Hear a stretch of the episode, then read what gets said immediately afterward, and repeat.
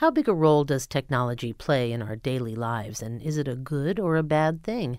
I'm Lisa Morgan, and today on The Weekly Reader, our book critic Marion Winik reviews two new novels that aim to answer that heady question, and a few other big ones as well. Hi, Marion. Hi, Lisa. We did a Gabrielle Zevin special back in 2017 to cover young Jane Young and the storied life of A.J. Fikry. Both of those novels won her lots of fans, including me, and now her latest, Tomorrow and Tomorrow and Tomorrow, has achieved instant New York Times bestseller status on publication.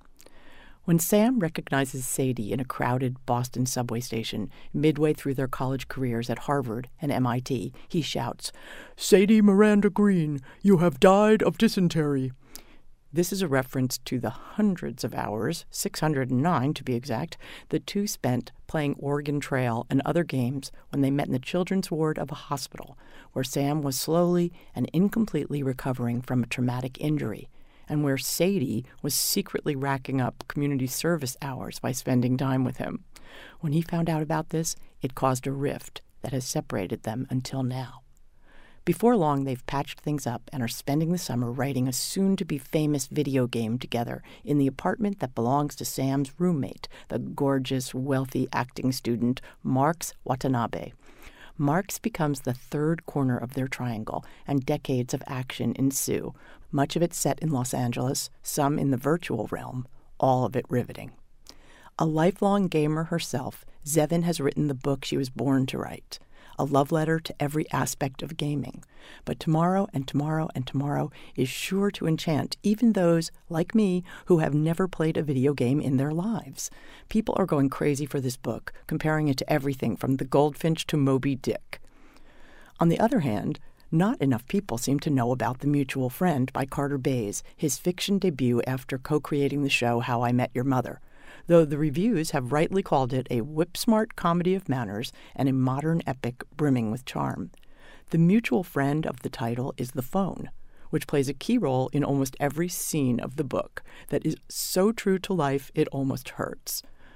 Among the many characters connected by this little friend of ours are Alice, a 28 year old nanny who's been trying to get it together to take the MCAT and apply to medical school ever since she announced it on her Facebook page two years ago, her crazy new roommate, Roxy, a social media maniac and a sexy troublemaker who works in the New York City mayor's office, Alice's brother, Bill, a tech zillionaire, and his wife, Pitterpat, who has just been diagnosed with Crohn's disease and isn't telling anybody.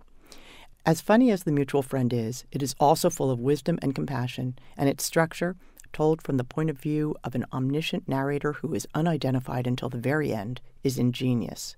As Julia Maxwell wrote in Booklist, it's an imaginatively tender and uncannily exact tale of life on the internet, startling in its precise capture of the reality of intertwined digital lives. And, I would add, it actually takes a crack at the question of what is the meaning of life.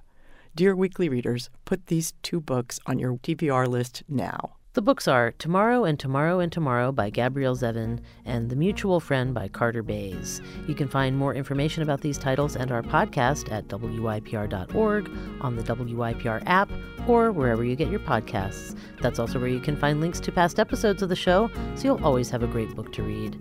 The Weekly Reader podcast is made possible by the Ivy Bookshop. For The Weekly Reader, I'm Lisa Morgan. And I'm Marion Winik.